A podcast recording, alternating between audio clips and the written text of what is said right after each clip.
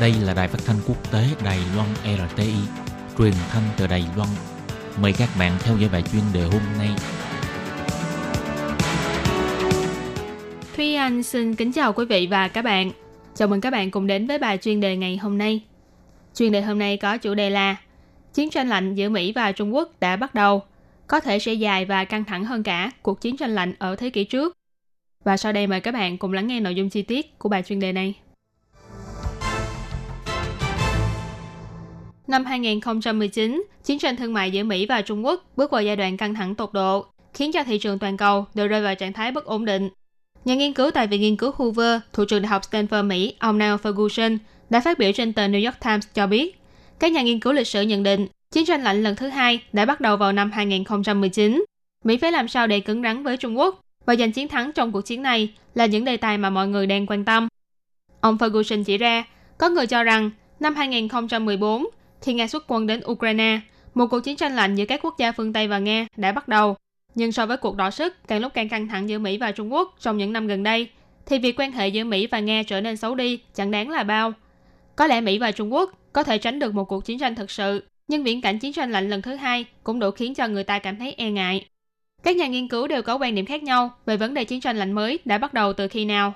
Có một số người cho rằng, trên thực tế, từ khi ông Donald Trump đắc cử chức tổng thống Mỹ vào năm 2016, thế nhưng cũng có một số nhà nghiên cứu chủ trương rằng khởi điểm tương đối hợp lý hơn của cuộc chiến tranh lạnh mới này là vào tháng 10 năm 2018, khi Phó Tổng thống Mỹ ông Mike Pence chỉ trích Bắc Kinh dùng chính trị, kinh tế, quân sự và tất cả mọi thủ đoạn tuyên truyền để khuếch trương sức ảnh hưởng của mình.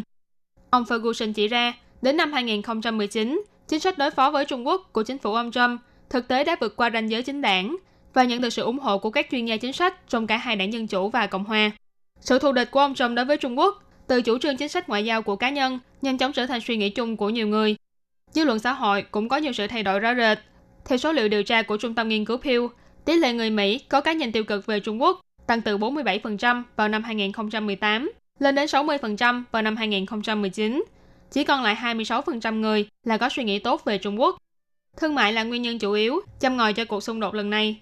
Hai bên liên tục đưa ra những hành động trả đũa bằng thuế quan, không ngừng tranh cãi về thâm hụt thương mại và đánh cắp tài sản trí tuệ. Thậm chí xung đột còn nhanh chóng lan tỏa sang nhiều phương diện khác như công nghệ 5G của Huawei, người đạo hồi ở Tân Cương, vân vân. Ông Ferguson cũng chỉ ra rằng, đối với những người của thế hệ trước, chiến tranh lạnh giống như là trải qua những ngày tận thế, ví dụ như cuộc khủng hoảng tên lửa Cuba, chiến tranh quy ước tại các nước như Việt Nam, El Salvador vân vân. Nhưng không có dấu hiệu nào để biết được cuộc chiến tranh lạnh lần thứ hai này sẽ là chính sách hạt nhân hay là chiến tranh ủy nhiệm. Sức mạnh hạt nhân của Trung Quốc khó mà sánh bằng với Mỹ, vì thế nên sự đối đầu của hai bên có lẽ sẽ xảy ra trên mạng Internet hoặc là trong vũ trụ, chứ không phải là bắn tên lửa xuyên lục địa. Phương thức bành trướng ra toàn cầu của Trung Quốc cũng khác so với Liên Xô trước đây.